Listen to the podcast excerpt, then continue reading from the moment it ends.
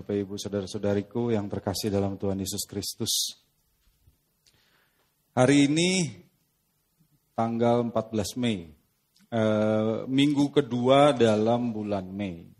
Hari ini itu sebagian besar dunia, sebagian besar negara dunia memperingati Hari Mama Internasional atau Hari Mama Sedunia yang dirayakan di minggu kedua bulan Mei. Kalau di Indonesia kita tahu ada Hari Ibu tanggal 22 Desember ya.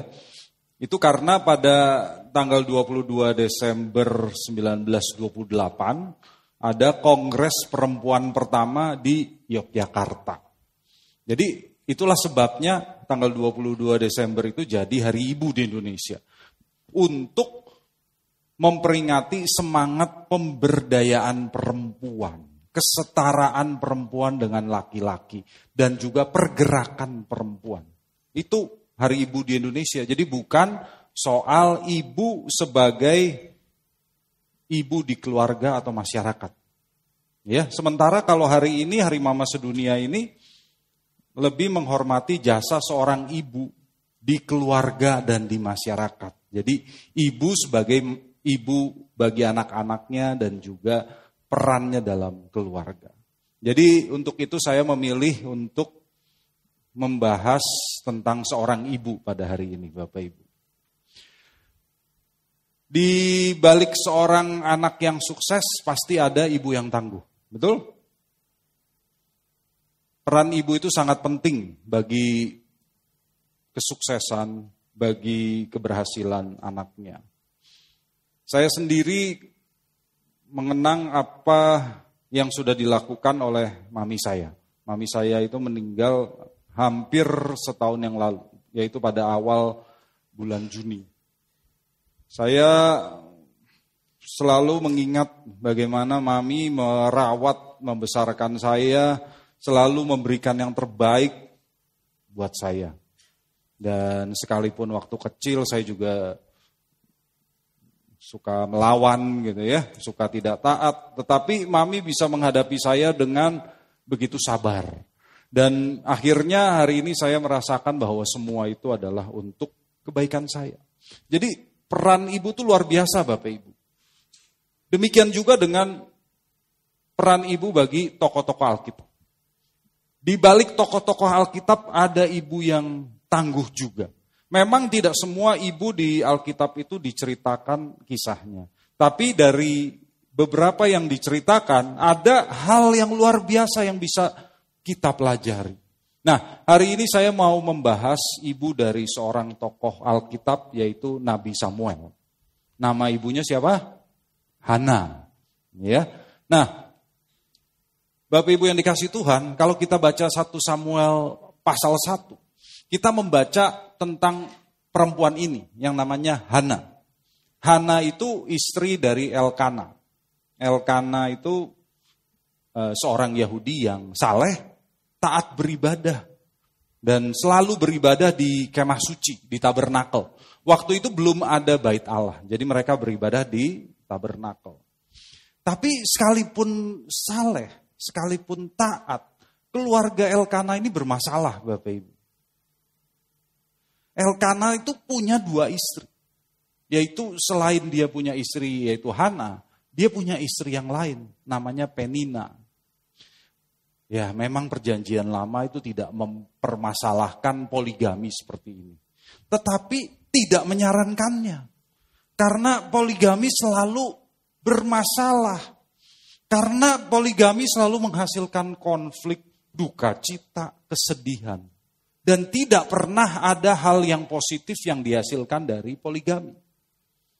Dengan kebenaran makin lengkap yang kita miliki sekarang ini sebagai umat perjanjian baru, Tentu kita tidak boleh melakukan poligami. Karena kita mengetahui rencana Allah semula adalah seorang laki-laki menikah dengan seorang perempuan. Monogami, tidak boleh poligami. Tapi kalau kita lihat di samping itu pun memang poligami tidak ada bagusnya. Alkitab sudah banyak menunjukkan kasus-kasus sedih dan kisah-kisah yang tidak menyenangkan akibat poligami, Bapak Ibu.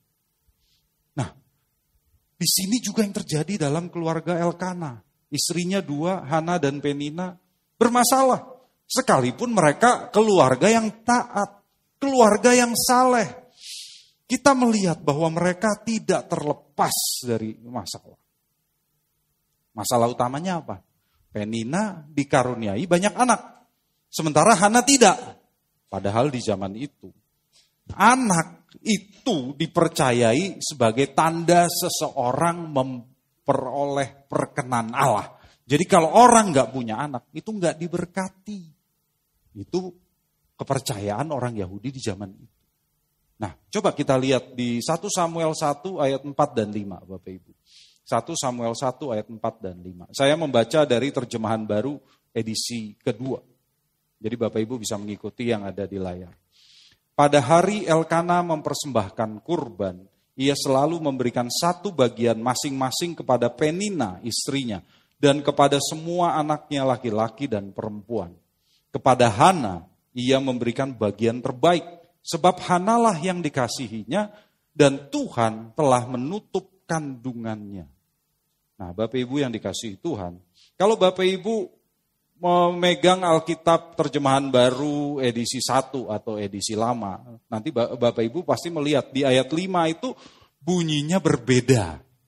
Ya, yang terjemahan baru edisi 2 terjemahannya lebih tepat. Yang terjemahan baru edisi 1 itu terjemahannya kurang tepat. Maka kalau memungkinkan saya mengajak Bapak Ibu mulai bacalah yang edisi kedua, ya. Jadi maksud di ayat ini adalah Hana itu mandul, nggak punya anak. Tapi Elkana itu sayang kepadanya. Sehingga dia selalu memberikan bagian yang terbaik dari kurban kepada Hana, bukan kepada Penina. Kalau kita mempelajari hukum kurban di Imamat 7 ayat 31 sampai 32, biasanya orang kalau membaca Alkitab aduh imamat lagi. Ya udah lewatin aja lah susah gitu. Bacanya susah. Cuma dari situ kita mengerti gitu apa yang dimaksudkan di sini. Kalau di imamat ketika seseorang mempersembahkan kurban keselamatan kepada Tuhan maka bagian dari kurban tersebut yaitu dada dan paha kanan itu diberikan kepada imam yang mempersembahkan kurban itu kemudian yang lain dibawa pulang oleh orang yang mempersembahkan kurban. Bagian yang terbaik, ya daging yang terbaik selain dari dada dan paha kanan itu biasanya akan diambil oleh si orang yang mempersembahkan kurban atau dia serahkan kepada orang yang paling dikasihinya.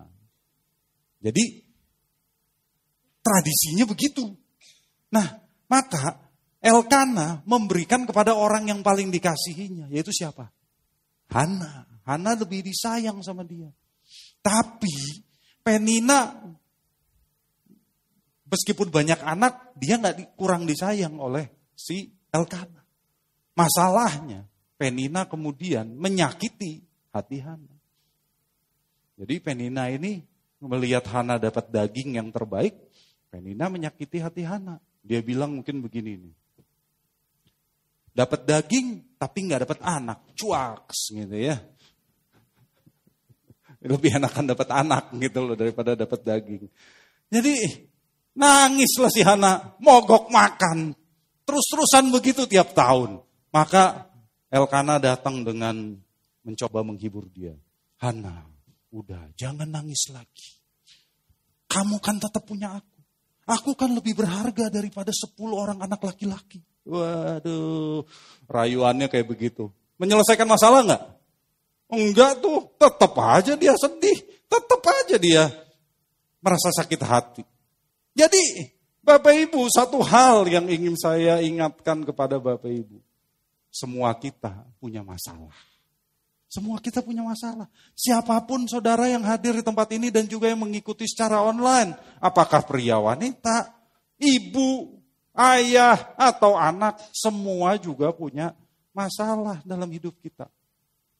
Dalam diri kita, kita sering menghadapi kekecewaan yang menyusahkan hati kita. Ada penderitaan yang menyakitkan hati kita. Ada beban hidup yang memberatkan langkah kita. Sekalipun kita orang yang saleh, Sekalipun kita orang yang taat, rajin ke gereja, rajin berdoa, tetap saja dapat masalah. Karena selama kita masih manusia, kita pasti diselimuti masalah. Kalau kita diselimuti wijen namanya onde-onde gitu kan. Jadi ya itu wajar tokoh-tokoh Alkitab pun tidak mengalami hidup yang senantiasa mulus, senantiasa sempurna. Mereka juga mengalami masalah yang sama seperti kita. Ada orang yang menyakiti mereka, ada beban yang harus mereka pikul. Dan masalah yang dihadapi Hana ini diizinkan oleh Tuhan. Kenapa? Di ayat 5 tadi kita baca, Tuhan telah menutup kandungan Hana. Jadi Tuhan mengizinkan Hana menghadapi masalah tidak bisa punya anak. Nah, kenapa demikian? Kalau Tuhan mengizinkan masalah terjadi, ya itu untuk kebaikan Hana Bapak Ibu. Karena kita percaya Allah bekerja dalam segala sesuatu untuk mendatangkan kebaikan kepada orang yang mengasihi dia. Dan juga kepada Hana dalam pelajaran kita hari ini. Maka Bapak Ibu saya tanya, kalau kita menghadapi masalah, apa yang seharusnya kita lakukan? Marah. Menyalahkan orang lain nggak mau ke gereja. Wah, ke gereja isinya orang-orang munafik semua. Lah, Bapak Ibu, gereja itu seperti rumah sakit, yaitu tempat orang-orang yang sakit berobat supaya sembuh. Coba kalau Bapak Ibu sakit, terus mau ke rumah sakit bilang begini, saya mau ke rumah sakit yang tidak ada orang sakitnya. Mungkin nggak? Saya mau rumah sakit yang isinya dokter semua. Nggak ada orang sakitnya. Itu artinya rumah sakit yang nggak laku. Ya, nggak ada pasien yang ada dokter semua. Lalu dokternya ada yang sakit. Tuh, nggak bisa ini rumah sakit nggak benar. Masa dokternya sakit? Sama rumah sakit aja begitu Bapak Ibu. Tapi kalau sama gereja, coba. Kita sering berpikir begitu kan, aduh ini gereja ada orang menyakiti saya di gereja, udah saya nggak mau datang lagi. Loh sama Bapak Ibu, kita semua orang sakit, kita semua mau berobat supaya sembuh. Dan Tuhan akan menyembuhkan kita. Yang penting adalah kita menyadari kondisi kita bahwa kita orang yang sakit dan kita mau disembuhkan. Amin. Jadi kita mau belajar sama-sama. Kita mau bertumbuh bersama-sama. Jangan sampai kita jadi sombong, kita berpikir karena kita sudah banyak belajar kebenaran, ya pengetahuan yang banyak itu membuat kita berpikir, wah saya ini udah paling benar. Aduh, itu jadi orang Farisi Bapak Ibu. Orang Farisi itu nggak mau menerima Yesus karena merasa diri mereka sudah benar. Tidak butuh juru selamat. Jangan punya roh Farisi Bapak Ibu. Jangan punya roh Farisi. Jadi kalau ada masalah itu biasa.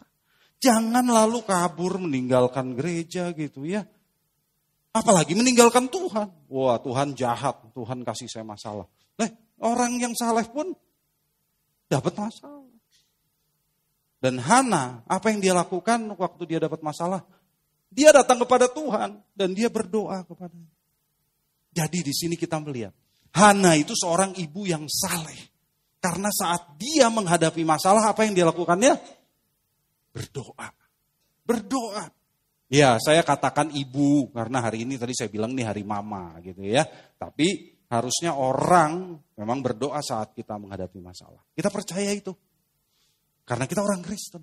Tapi sekalipun kita Kristen, benar nggak kita sering tidak menjadikan doa sebagai tindakan pertama pada saat kita menghadapi masalah? Biasanya hal yang pertama yang kita lakukan apa? Eh, bela diri, salahin orang lain. Bener nggak ibu-ibu? Saya tanya ibu-ibu karena ini hari mama gitu ya. Tapi bapak-bapak juga gitu ya, bener nggak? Bapak-bapak jangan kalau dapat masalah nyalain orang lain.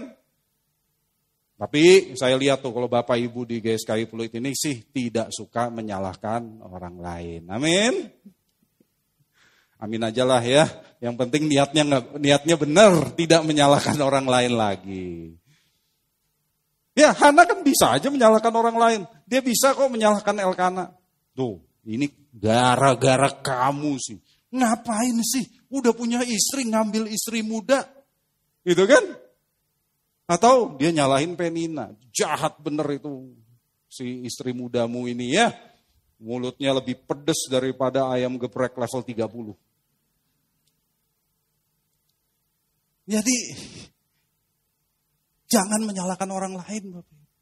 Atau Hana juga mungkin karena kekesalannya memuncak, hatinya pahit, Hana lalu mengultimatum suaminya Elkana. Elkana kamu bilang kamu paling sayang sama saya. Katanya kamu kasih daging terbaik itu buat saya. Oke buktikan. Pilih aku atau pilih dia. Nah, kan bisa begitu kan? Gak bisa dua-duanya. Salah satu. Bisa kan begitu, tapi dia lakukan nggak? Enggak. Karena Hana ini adalah ibu yang saleh, bukan ibu yang pahit. Ya, bukan ibu yang pahit hatinya. Dia bisa jadi perempuan yang pahit karena menyesali keadaan, dan merasa hidupnya tidak adil. Nah, Bapak Ibu, apakah Bapak Ibu hari ini merasa keadaan hidup Bapak Ibu yang sulit itu mendesak Bapak Ibu? Apakah Bapak Ibu merasa hari ini kehidupan Bapak Ibu tidak adil? Jangan jadi orang yang pahit hatinya. Tapi lihat apa yang dilakukan oleh Hana. Coba kita lihat apa yang dilakukan oleh Hana. Ayat 9. Suatu kali setelah mereka makan dan minum di Silo, berdirilah Hana. Sementara Imam Eli duduk di kursi dekat tiang pintu rumah Tuhan. Dengan hati pedih, Hana berdoa kepada Tuhan sambil menangis terseduh-seduh. Kemudian ia bernazar demikian. Tuhan semesta alam, jika sungguh-sungguh engkau memperhatikan sengsara hambamu ini, mengingat dan tidak melupakan hamba, tetapi memberi hamba seorang anak laki-laki, maka hamba akan memberikan dia kepada Tuhan seumur hidupnya. Pisau cukur tidak akan menyentuh kepalanya. Bapak, ibu, saudara-saudariku yang dikasih Tuhan, menghadapi masalah, dibuat malu oleh orang, dipandang tidak diberkati, diperlakukan tidak adil, dibikin sakit hati. Hana memilih untuk curhat kepada Tuhan mencurahkan hatinya kepada Tuhan. Dan Tuhan di sini adalah Tuhan semesta alam. Atau dalam bahasa aslinya kita lihat Adonai Sevaot. Ya, Adonai Sevaot. Kalau dalam bahasa Ibrani ada huruf YHWH, orang Yahudi itu membaca Adonai, bukan membaca Yahweh. Ya, karena mereka tidak pernah menyebut nama Yahweh.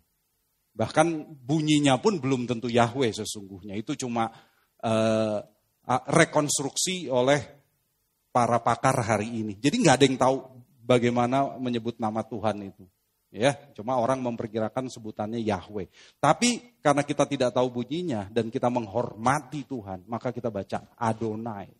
Adonai Sevaot. Nah, dalam bahasa Indonesia kita tidak langsung ngerti maksudnya Tuhan semesta alam itu apa.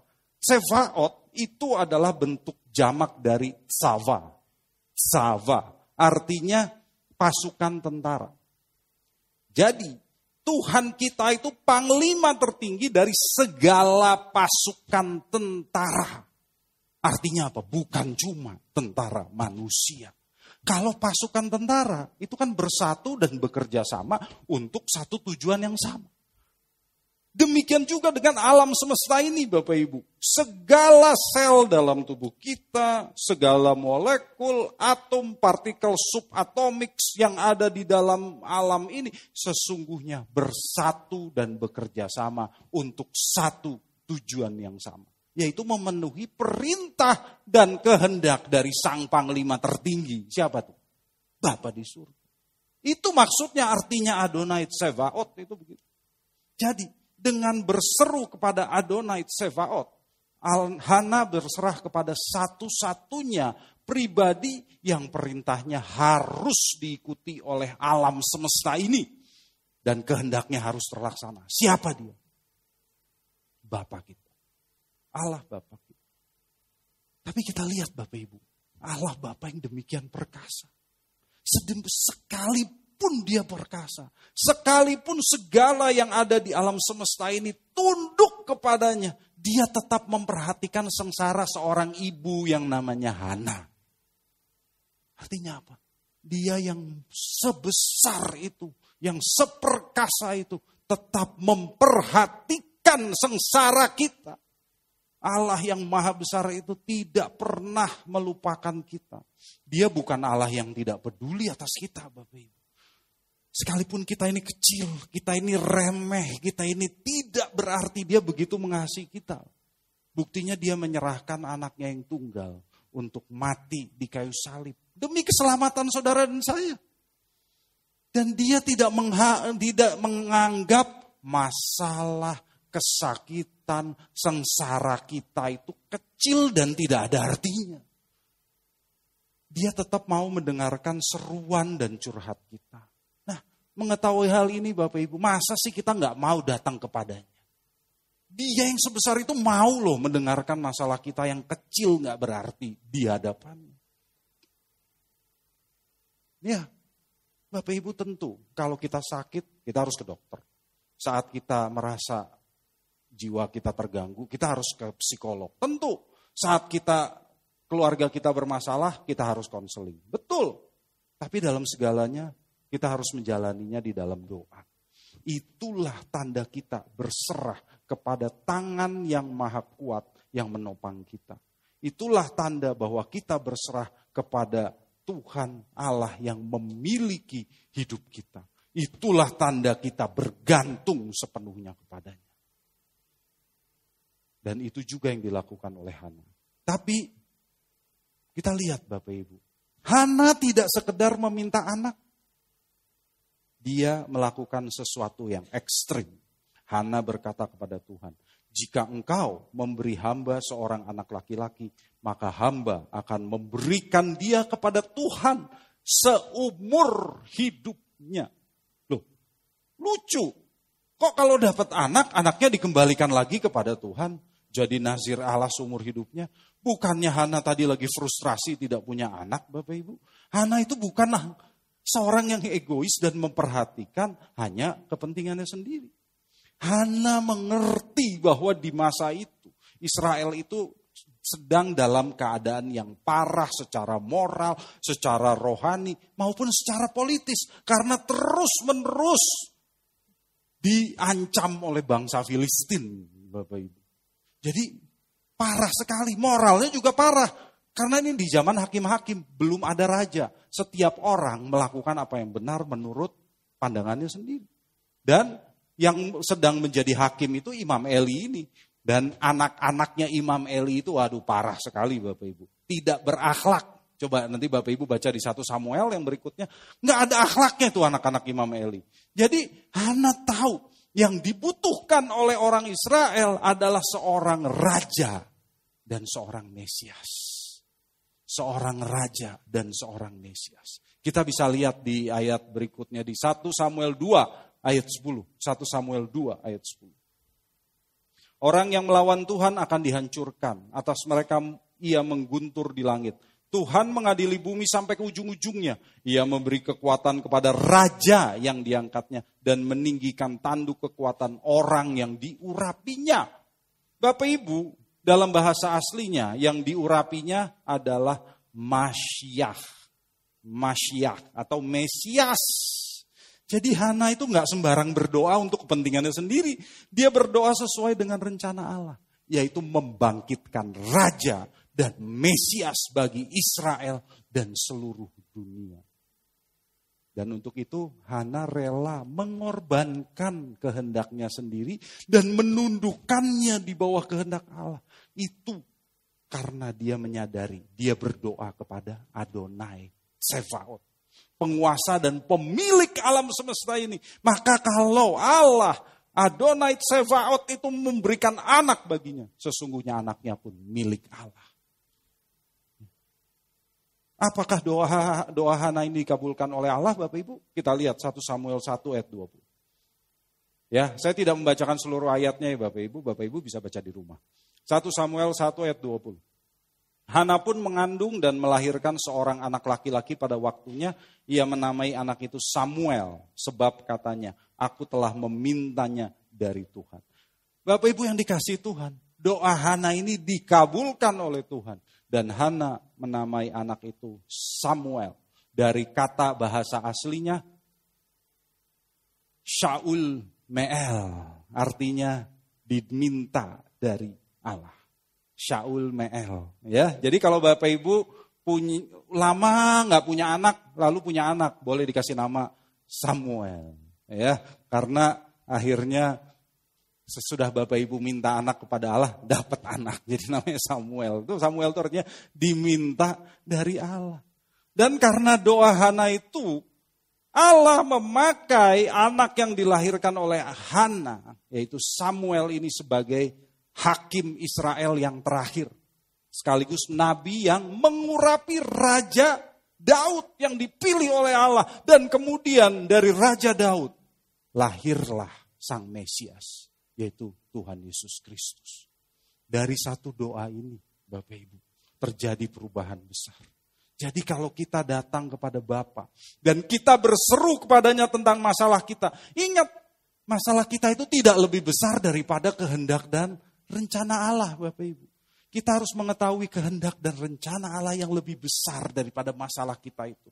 Dan berserahlah kepadanya. Sebab kehendak Tuhan lebih baik daripada kehendak kita. Amin.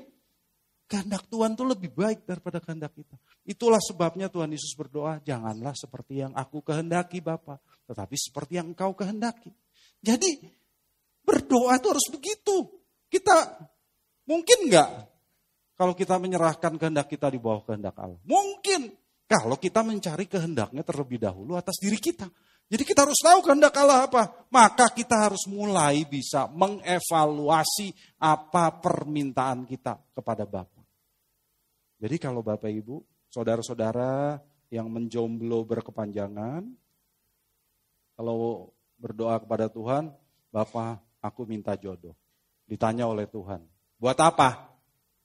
Supaya aku bahagia. Aduh. Coba deh tanya yang udah menikah menikah itu mencari kebahagiaan bukan? Bukan, mencari masalah. Bener nggak? kalau saudara yang menikah di GSKI pasti dapat ya. Kalau di bimbingan pranikah dikasih tahu, menikah itu bukan mencari kebahagiaan, tetapi memberi kebahagiaan. Maka coba Bapak Ibu, doanya diubah. Ya Bapak, kalau engkau menghendakinya. Berikan aku jodoh.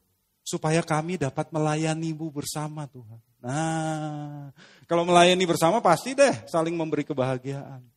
Ya, jadi kehendak Tuhannya mana gitu. Ya Bapak, aku udah lama nggak punya pekerjaan Bapak, aku minta pekerjaan. Supaya apa kata Tuhan? Supaya aku dapat uang Tuhan. Hidup saya susah ini. Aduh. Jangan fokusnya aku, coba fokusnya kehendak Tuhan. Coba ganti doanya. Bapak, kalau boleh berikan aku pekerjaan. Supaya aku bisa menjadi saksimu yang bermanfaat dan berdampak bagi banyak orang. Dan aku bisa memberkati banyak orang dan juga memberkati pekerjaanmu. Nah, kan beda. Ya, jadi coba berdoa seperti Hana. Beda. Bapak, aku sudah sakit gak sembuh-sembuh Sembuhkan dong. Buat apa? Ya supaya aku biar bisa bahagia lagi. Ya aduh coba diubah doanya. Bapak, aku mohon anugerahmu supaya aku disembuhkan. Agar aku bisa melayanimu dengan lebih efektif lagi Tuhan. Ya, saya ngerti Bapak Ibu mengerti maksud saya. Tapi coba jangan sampai kita berdoa seperti untuk membujuk Tuhan agar keinginan kita dikabulkan. Nggak bisa Bapak Ibu. Allah itu mengerti hati saudara. Jadi kita mencari kehendak Tuhan atas masalah yang kita hadapi. Itu yang terpenting. Juga kalau, kalau sampai Bapak Ibu berjanji, jangan sampai nggak memenuhi janjinya. Tadi kan Hana janjinya ekstrim. Jangan sampai kita nggak memenuhi. Hana itu adalah contoh seorang ibu yang saleh, yaitu ibu yang memenuhi janjinya.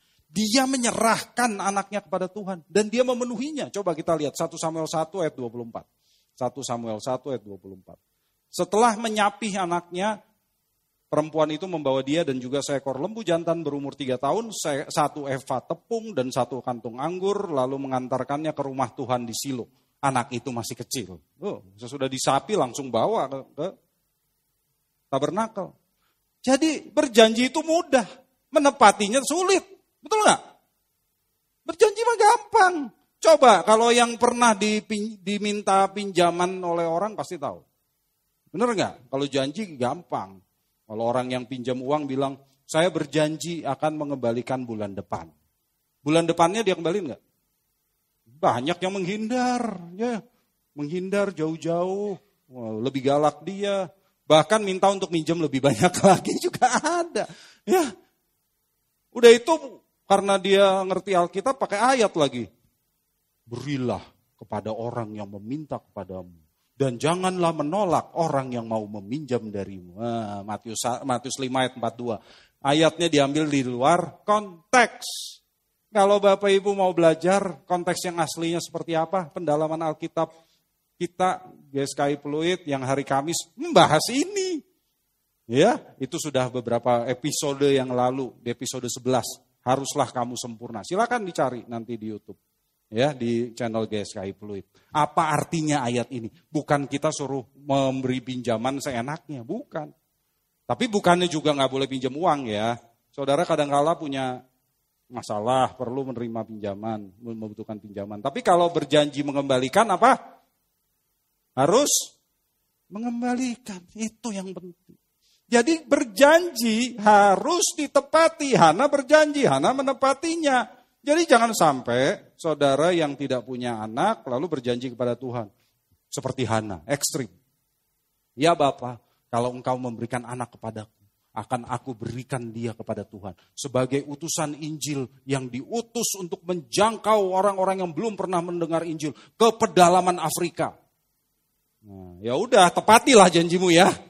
Tepati loh. Tepati. Jadi ingat Bapak Ibu, Ya. Kalau kita berdoa bukan harus bukan untuk kepentingan kita sendiri. Hana punya masalah, Hana punya kepentingan, tapi dia menyerahkan kepentingannya di bawah kehendak Allah. Dia bukan berjanji kosong. Dia bukan mau mengakali Allah supaya mau mengabulkan doanya. Allah memang mengabulkan doa kok. Ya, dan karena itu Hana pun tidak dilupakan Allah. Setelah dia menyerahkan anaknya kepada Allah, apa yang terjadi. 1 Samuel 2 ayat 21 ayat yang terakhir. Sungguh Tuhan memperhatikan Hana sehingga dia mengandung dan melahirkan tiga anak laki-laki dan dua anak perempuan. Sementara itu Samuel yang masih muda bertambah besar di hadapan Tuhan. Bapak ibu saudara-saudara yang dikasih Tuhan. Allah dengan kemurahannya masih memberikan Hana lima anak lagi sebagai tanda perkenanannya. Jadi Allah itu baik. Allah kita tuh sungguh baik Bapak Ibu. Dia mengingat Hana ibu yang saleh itu, dia juga mengingat bapak ibu yang saleh dalam hidup dalam kekudusan dan dia pasti mencukupi kebutuhan bapak ibu. Dia mengetahui apa yang terbaik bagi bapak ibu. Jadi jangan khawatir. Hana ini cuma perempuan biasa di Israel. Tapi apa yang dilakukannya memberkati seluruh bangsa Israel dan juga seluruh dunia. Allah mencari ibu-ibu seperti Hana. Allah mencari perempuan-perempuan seperti Hana. Ibu-ibu yang dan perempuan yang kuat dan selalu mencari kehendak Allah, percaya dan berserah kepada Allah. Ini tentu bukan hanya untuk ibu-ibu ya, ah, tapi Allah juga mencari bapak-bapak yang punya hati seperti Hana. Jadi Bapak Ibu yang dikasih Tuhan, apa pun masalah Bapak Ibu, datanglah kepada Bapak di surga. Sampaikan, serukan itu kepadanya dalam doa. Mintalah sesuai dengan kehendaknya. Korbankan kehendak kita. Tundukkan kehendak kita di bawah kehendak Allah. Dan katakan kepada Tuhan, janganlah kehendak melainkan kehendakmu lah yang jadi. Percayalah penuh pada pemeliharaan dan perlindungan Allah. Dan lihatlah bahwa di tengah kesukaran dan kesulitan, Allah akan memberikan yang terbaik karena Dia turut bekerja dalam segala sesuatu demi kebaikan kita semua yang mengasihi. Amin. Bagi Bapak, Ibu, Saudara-saudari yang terpanggil untuk mendukung pelayanan GSKI Pluit dapat memberikan persembahan ke rekening BCA KCU Pluit dengan nomor 168 65 333 88. Sekali lagi, 168 65 333 88 atas nama GSKI Fluid. Terima kasih atas dukungan persembahan saudara. Tuhan Yesus memberkati.